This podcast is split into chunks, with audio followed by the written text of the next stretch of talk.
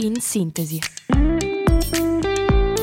Notizie in breve per cominciare la giornata.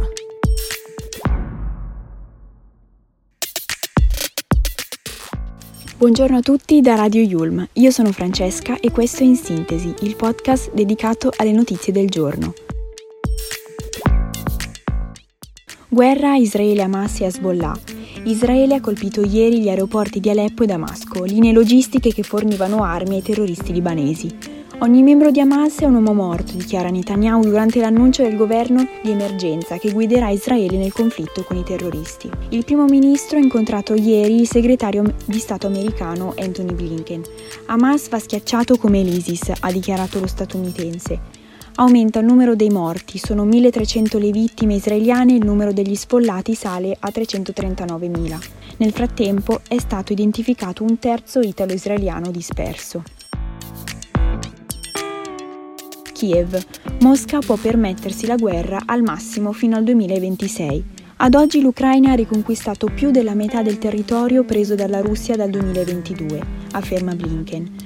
Mosca sembra disporre di abbastanza risorse umane, ma problemi economico-tecnologici limiteranno le sue capacità belliche. Putin ha partecipato ieri al vertice dei leader di alcune repubbliche ex-sovietiche in Kirghizistan.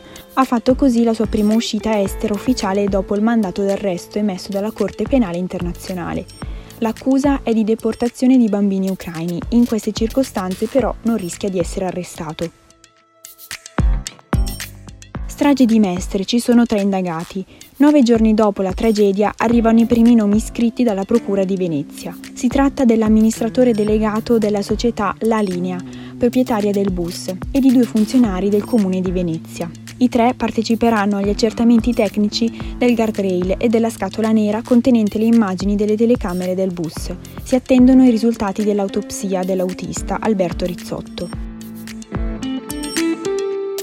Pedofili in rete, tre arresti e ventiquattro indagati in tutta Italia. Oltre cento agenti della maxi operazione Ruccignolo si sono infiltrati sotto copertura nelle chat di scambio di materiale pedopornografico. I criminali scambiavano in rete video che riproducevano violenze sessuali, utilizzando un linguaggio in codice. La polizia postale si sta impegnando in ottica preventiva e repressiva contro lo sfruttamento sessuale dei minori online.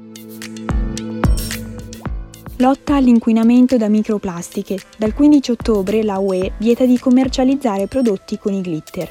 Si tratta di microplastiche tossiche per la salute degli ecosistemi. Dei ricercatori brasiliani per la rivista Aquatic Toxicology hanno stimato la presenza di otto milioni di tonnellate di brillantini nelle acque e il rilascio di quarantaduemila tonnellate di microplastiche l'anno solo in Europa.